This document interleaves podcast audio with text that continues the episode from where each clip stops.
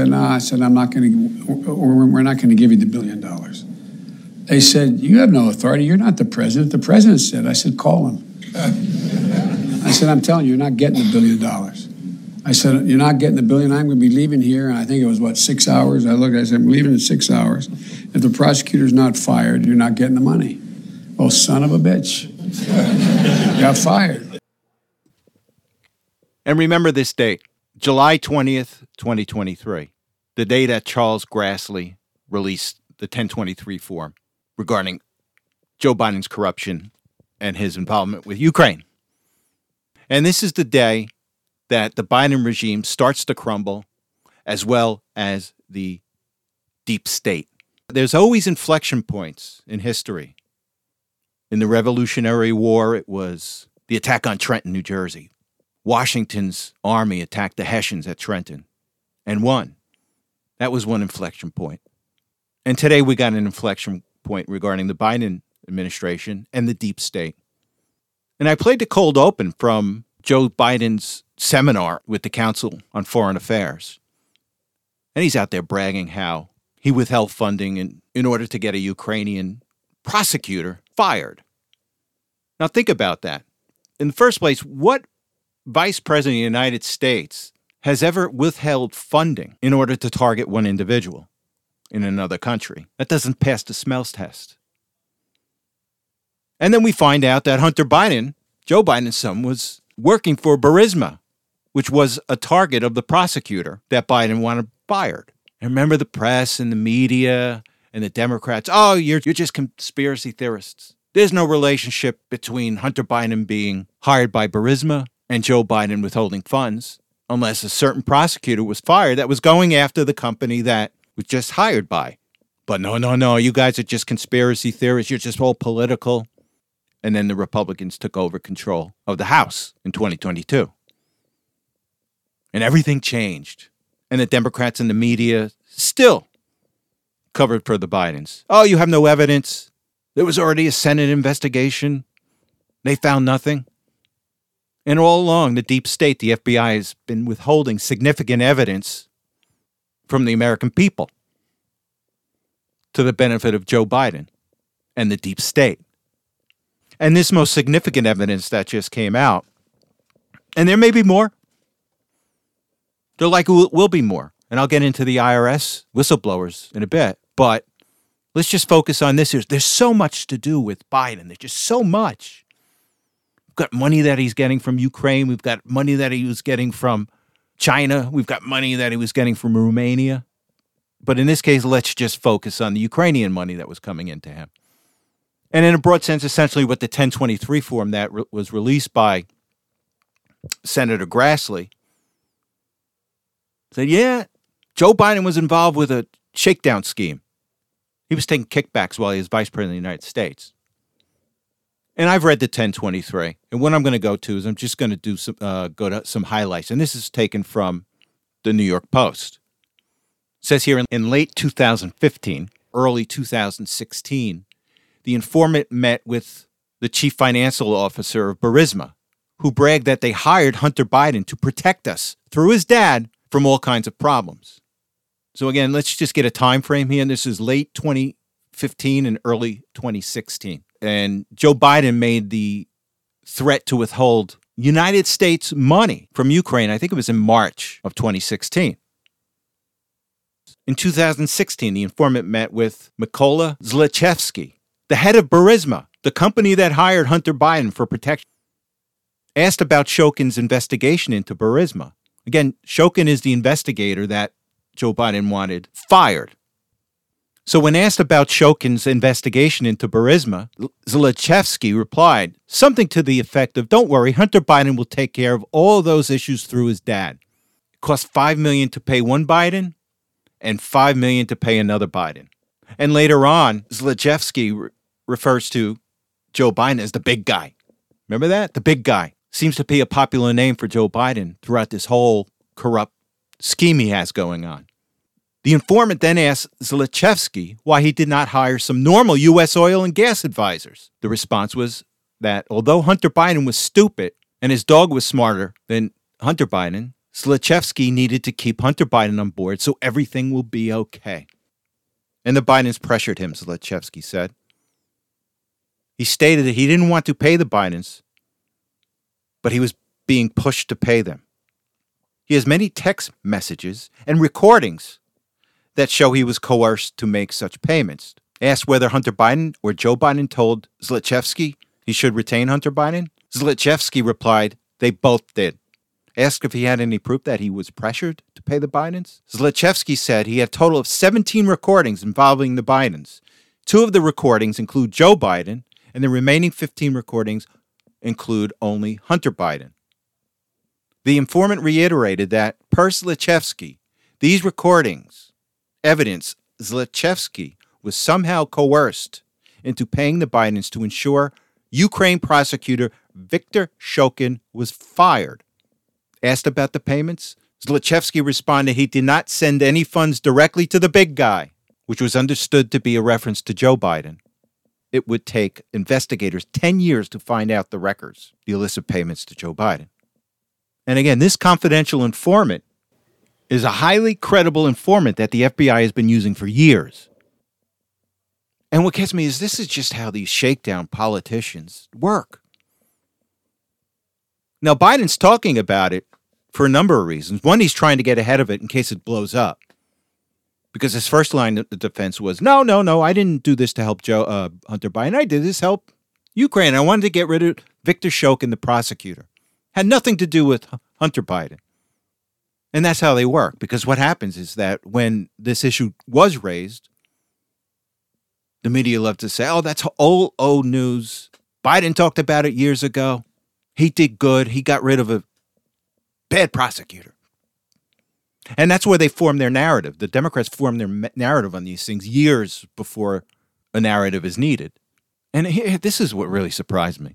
You know, this, this Joe Biden, the president of the United States, is no better than some Hudson County politician, shakedown artist that uses a bagman. And in Joe Biden's case, he used his crack addicted son as his bagman. And quite frankly, this is a smoking gun. This is as close to a smoking gun as we can get. And not only bothers me that the Biden did this, it bothers me that the FBI sat on this for years and pushed back on or pushed back on the House investigation into this. And this gives us every reason to impeach Joe Biden. And there's so much more to come out on this. And just a comment on impeachment. This is where Kevin McCarthy's leadership is going to come in. He's got to get enough votes within the Republicans to vote for the impeachment.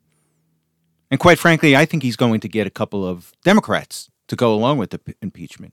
And some people out there that say, well, even if you impeach him in the House, he still has to be tried in the Senate, and the Senate's not going to convict because there just won't be enough votes in the Senate to convict him. So what? So what if he's not convicted? you still have to impeach him in the House. What Joe Biden has done rises to the level of impeachment, particularly what the Democrats did to Donald Trump. They set such a low bar that the Biden case jumps over that very easily. And again, this draws a line in the sand. For the Republicans, this is what you stand for. Because this is a battle for independent voters who may not know the intricacies of the government like you or I do. So assume you didn't impeach him. You're going to get some independents out there even some Democrats. Well, if it was so bad, why didn't you impeach him? And that's what you expose yourself to when you don't impeach Joe Biden for this. So, again, this is going to be a test for McCarthy. Well, I, I still think they also should impeach Merrick Garland. And, and we'll get into that later with the IRS whistleblowers. So, last Sunday, while Donald Trump was having dinner with his family, he received a target letter from the Department of Justice. And essentially what a target letter is is a letter stating that you're under investigation and nine times out of ten these target letters result in an indictment and this has to do with trump's involvement on j6 and it's going to be adjudicated in washington d.c and what everyone thinks is the reason that he's getting indicted in washington d.c for j6 it has to do with the 14th amendment and the 14th Amendment, it's Section 3 of the 14th Amendment, and it essentially says that anyone who has been engaged in an insurrection or rebellion against the United States cannot run for office. And look, as I said before, this is this is all grooming. You know, th- this is why we had the J6 hearings early on. They were grooming the American people in particular. They were grooming the Washington jury base, trying to define Donald Trump as an insurrectionist. And look, a lot of experts are out there saying that, look, uh, you know, if they're going to try to pin Donald Trump being an insurrectionist simply by his statements, by his speech, saying, you know, go peacefully and protest, it doesn't have a chance. But don't forget the trial is going to be in Washington, D.C., where they hate Donald Trump. And this jury pool has been groomed by everything that they heard about Donald Trump during the J6 hearings. So just be prepared. Trump will likely be convicted of everything in what he's being charged with for his J6 involvement.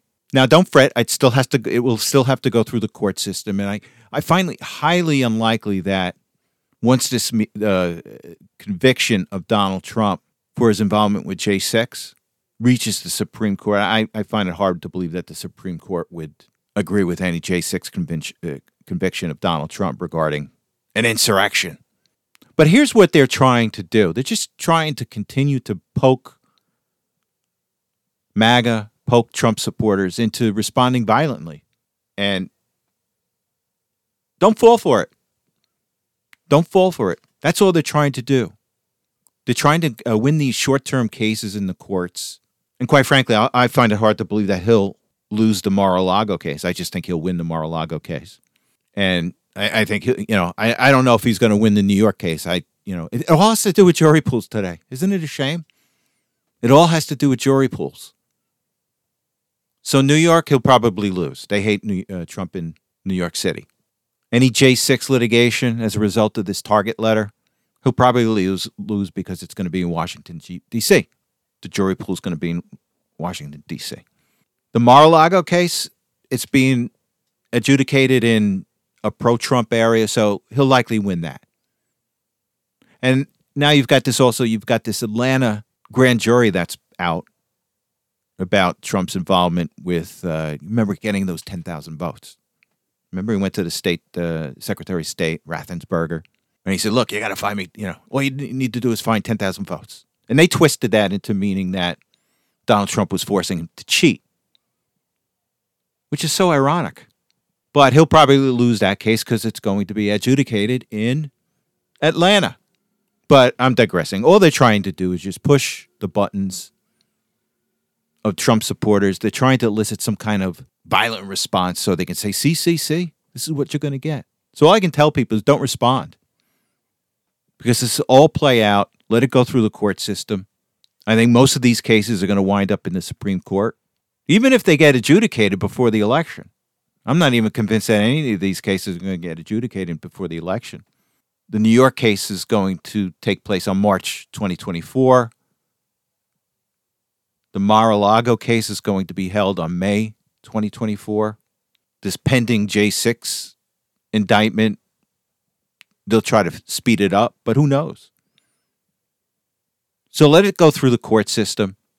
You know, I've heard some people saying, oh, you know, if they convict Trump of an insurrection, I'm just not going to pay my taxes. Don't do that. Don't do that. You're only going to hurt yourself. Because you got to remember, we are the kulaks. We are the Ukrainian kulaks against the Bolsheviks during the Russian Revolution. But we are bigger and more powerful than the kulaks were against the Bolsheviks.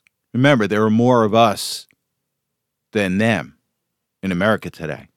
And the Ukrainian kulaks were relatively wealthy farmers, landowners in Ukraine that had enough money, enough power on their own to fight back and the Bolsheviks could not handle that.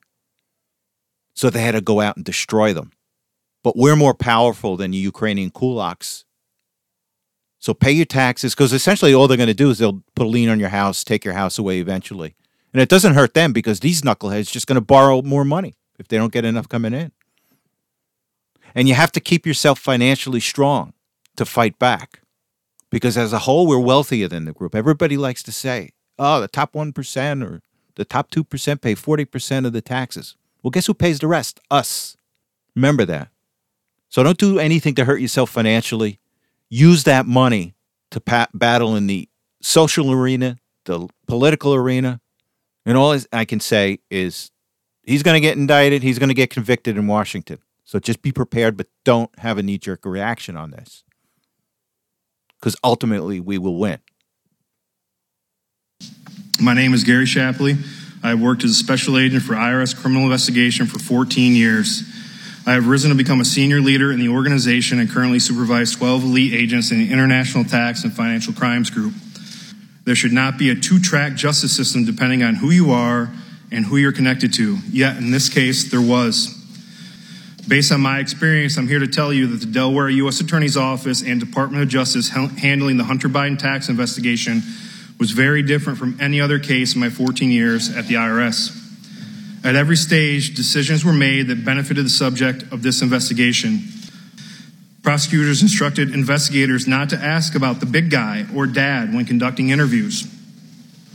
The Biden transition team was tipped off about interviews the night before the investigation went over, a fact my FBI counterpart confirmed to this committee in recent testimony.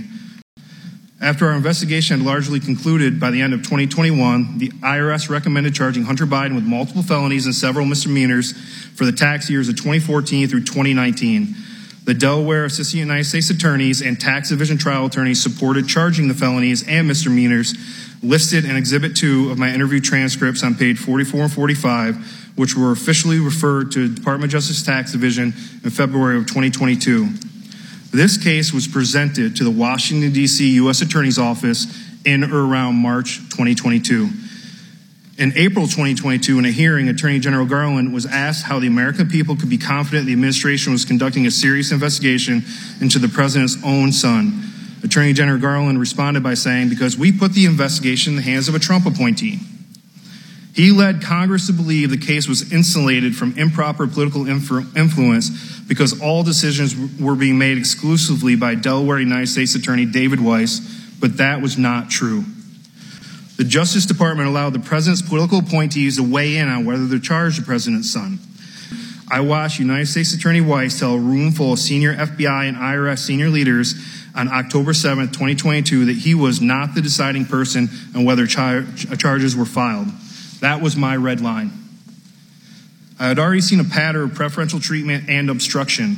Now, United States Weiss was admitting that what the American people believed, based on Attorney General's sworn, sworn statement, was false. I can no longer stay silent. No number of carefully worded denials or evolving half truths can overshadow this stark fact. United States Attorney Weiss and Attorney General Garland will each be sitting before these committees one day. They will have to admit that despite all their obfuscation, the absolute fact is that this case was presented to two presidentially appointed U.S. attorneys in D.C. and California. That no charges were brought in those districts tells you everything that you need to know. That was Gary Shapley, one of two IRS whistleblowers that testified this week. And and there's a couple of things that just jump out at me. One is that we know that there's Merrick Garland's fingerprints all over this thing, in spite of what he told Congress and the American people. And that's got to be addressed. And the other clear thing that points out is that these IRS investigators, as well as DOJ prosecutors, recommended felony charges against Hunter Biden. But when it, once it hit the higher ups, it was just stonewalled. And what really gets me did they not think that this was eventually going to come out? Maybe they did because this deep state's been protecting each other for 40 years, 50 years. So maybe they just thought everything was going to continue. Another item that jumps out at me during this testimony is that these IRS agents and these lower level DOJ attorneys were not allowed to look into Joe Biden daddy, the big guy. And we're told that by higher ranking political Department of Justice attorneys. So the memo about 10% for the big guy, as well as the WhatsApp message. Remember that one? I'm sitting here with my father. And where's our money? Well, they weren't allowed to look at that. Now, with everything that we know now, and I mentioned this before, is that this uh, existing corrupt plea deal for Hunter Biden has to be approved by a judge, and it has not yet happened. So, if the judge has any sense of justice, any sense of doing the right thing, she'll set that aside and tell the prosecutors to go back. It's highly unusual, but because of what we know today, this judge that has to approve the plea deal has to reject it. And with that said, I want to go back to the uh, second whistleblower, Joe Ziegler. And boy, were the Democrats shocked when Ziegler announced that he's a Democrat and he's a gay Democrat. I don't know if they knew how to respond, but I do believe they immediately became he immediately became the enemy. And this is what the Democrats do. Even if you're gay, even if you're a Democrat, but you don't toe the party line, you don't toe the corrupt party line, they'll just attack you. And this is how they work. You're not an individual, you're just a tool in the cog of the Democratic Party and the deep state. And because of that, they went after Ziegler. So let's go to a clip by Ziegler. And then we'll come back and discuss because uh, Ziegler's talking about a special counsel on this. So let's go to a clip by Ziegler and then we'll come back. It appeared to me, based on what I experienced, that the U.S. Attorney in Delaware in our investigation was constantly hamstrung, limited, and marginalized by DOJ officials as well as other U.S. attorneys. I still think that a special counsel is necessary for this investigation. So, if the approving judge is listening, please take note of this. Now, one thing that also stuck out at me during these hearings is there was one African American representative, and you know, and she's up there with her soliloquy about how black people have been on the short end of the stick regarding the two tiered system. And I think she's in denial because the perfect example of the two tiered system is staring her right in the face, particularly with Hunter Biden's gun charge. Do you know how many African Americans that are in jail that did the same thing or a similar thing to what Hunter Biden did regarding his gun? Why is she silent on that? That's the perfect example of a two tiered system where African Americans get the short end of the stick. Oh, Hunter Biden's okay? She's okay with Hunter Biden getting a slap on the wrist regarding her gun charge? but African Americans can go to jail for something similar? I, I just don't get that's twisted logic. She should be up there pounding the table saying, I will not accept this. And you want to talk about white privilege? There you go. Hunter Biden, white privilege. And that's the ironic thing about the Democrats. They're always talking about white privilege. But the only people that really have the white privilege are the white liberals in the Democratic Party and the white liberals that are in our deep state. They don't understand. They will sell you out in a heartbeat. They look down on you. They don't think you're capable. And when push comes to shove, they throw you in jail. But these African American Democrats are just in denial. And the reason they're in de- denial is that they're just part of the cog and they fully accept it. They're just a cog in the wheel of the Democratic Party. And if they have to throw some of their African American constituents under the bar, uh, bus to keep their own power, they will. So we shall see. Speaking about Democrats attacking Democrats that don't toe the far left line, RFK Jr. testified this week at a House censorship hearing, and boy, was he attacked beforehand. Now, there were 102 Democrats that signed a letter and sent it to Jim Jordan asking Jim Jordan to disinvite RFK Jr. because he made an anti Semitic remark during a lunch where he stated a scientific study that said that COVID affected white people and black people more than it did Asians and Ash- Ashkenazic Jews. And I don't know how you can twist that into RFK Jr. being anti Semitic. It just doesn't make sense. But the Democrats will twist anything to go after people that don't toe the far left line. And what the far left line is in this case is that look, the Democrats are for censoring. We don't like what you say. We're going to censor you. You want to talk about a study that says Asians and Ashkenazic Jews were harmed less by the COVID than blacks and white people? That's anti Semitic? Well, if we deem it is, you can't talk about it. So prior to the hearing, he was taking hits from all the Democrats. They were attacking him. And he had a written speech to use as his testimony. But he just threw that all out and just said, Look, I want to address this issue, what you're talking about right now. So let's go to the clip. And he hits the nail on the head with his comment You're censoring a censorship meeting. So let's go to the clip where he says that. Many of my fellow Democrats, I've spent my life in this party. I've devoted my life to the values of this party. There's 102 people signed this. This itself is evidence of the problem that this hearing was convened to address. This is an attempt to censor a censorship hearing. And then he goes on to discuss the term malinformation, which is essentially the truth that the government doesn't want the people to hear. So let's go to the clip. I was the first person censored by the, as the chairman pointed out, by the Biden administration two days after it came into office.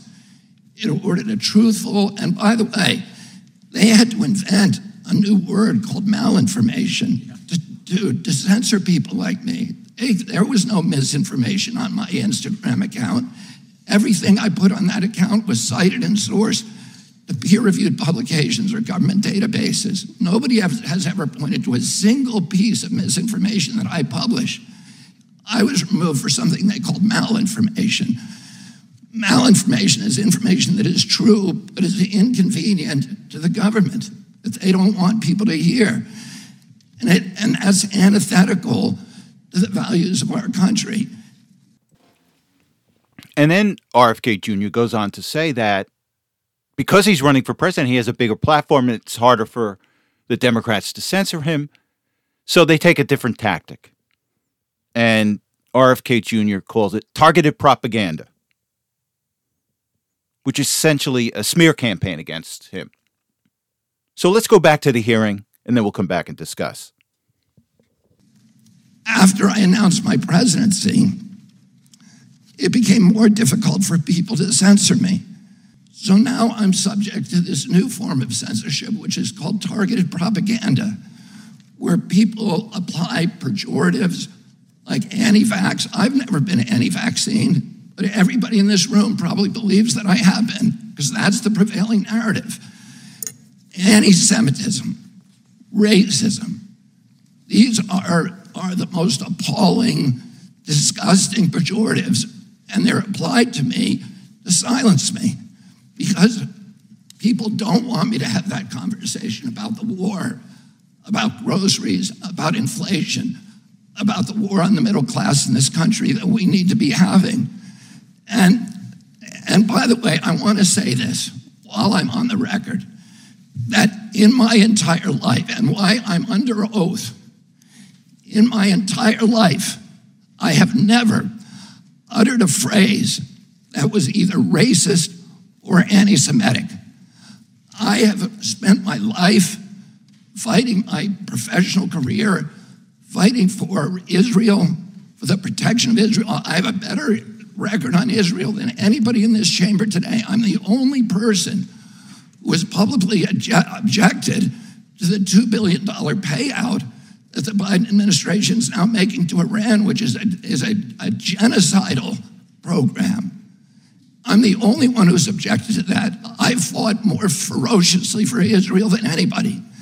But I am being censored here through this target, through, uh, through, through smears, through misinterpretations of what I've said, through lies, through association, which is a tactic that we all thought we had been discredited and dispensed with after the Army McCarthy hearings in the 1950s. But those same weapons are now being deployed against me to silence me. And the one thing that sticks out for me is that they're doing the same thing to RFK Jr. that they're doing to Donald Trump. Only they're doing to Donald Trump times 10. And they've also weaponized the DOJ, the FBI, the deep state against Donald Trump. So whatever they're doing to RFK Jr., multiply it by 10 at least. And that's what they're doing to Donald Trump. But this is how they work. They can't silence Donald Trump, so they're going to use targeted propaganda against him. When targeted propaganda doesn't work against Donald Trump, they're going to use the Department of Justice, the FBI, the deep state against Donald Trump. And that's what we're all fighting. RFK realizes it. We realize it. And that's why we have to support Donald Trump. He's not perfect. But as I've always said, if they can do it to Trump, they can do it to you. Most Americans realize it. Oh, before I forget, I just want to make a comment about RFK Jr. and vaccines. He is not anti vaccines. He's always said that. He wants safe vaccines. And because he wants safe vaccines, it's causing big pharma, government agencies to work harder, to produce a pre- better product, instead of using the American people and the people of the world as experiments. That's all he wants. But this targeted propaganda, RFK's anti vax. So, with that said, I want to thank you for listening. You have a good week, and I'll see you next Saturday.